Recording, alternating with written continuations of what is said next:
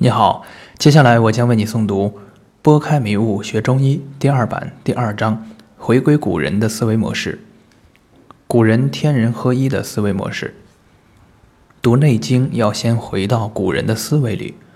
古人认为，世间万事万物都是宇宙的缩影，每个事物都包含有宇宙的全部信息，大到天地，小到一粒粟米。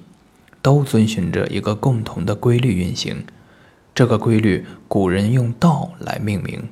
每个行业都必须遵循这个道。道从细小的事物中很难发现，天地是最大的事物，对道彰显的最清楚。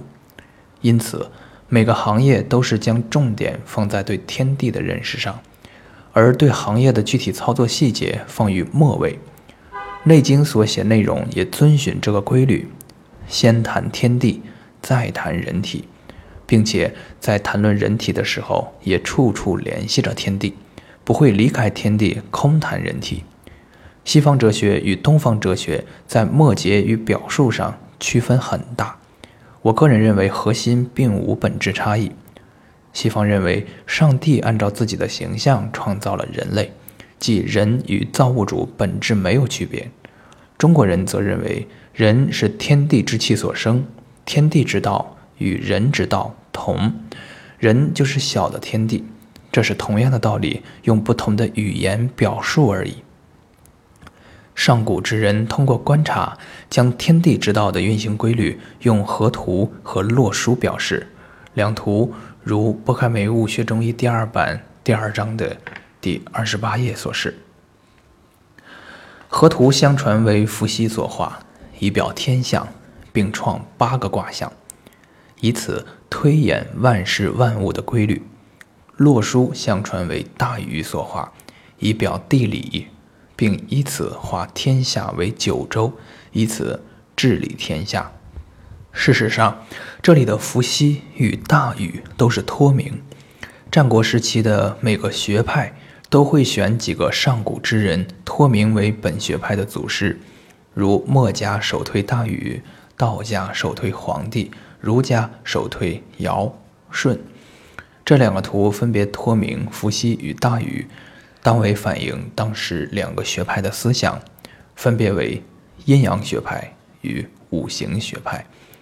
阴阳学派主要侧重于对阴阳平衡的探讨，讲究时时处于中和之道。不可偏阳，也不可偏阴。五行学派的主要思想为五行的传变，讲究生活在天地之间要顺应五行传变的规律，形势不可逆天运。所有的中国古代文化都源自于古人对天地的观察，都用阴阳和五行说理，也就离不开这两个图，都离不开这两套理。这两套理起源虽为二。然所言之理为一，故后人将两套理论完美的融合到一起，将两套理论分别作为先天与后天，即河图所传达的为先天八卦，洛书所传达的是后天八卦，一个言道，一个言气，易经系辞言，形而上者谓之道，形而下者谓之气。人的思想很难用语言来记录，也很难用语言准确表达出古人的思想。下面我勉强用文字描述一下这两个门派在认识上的异同。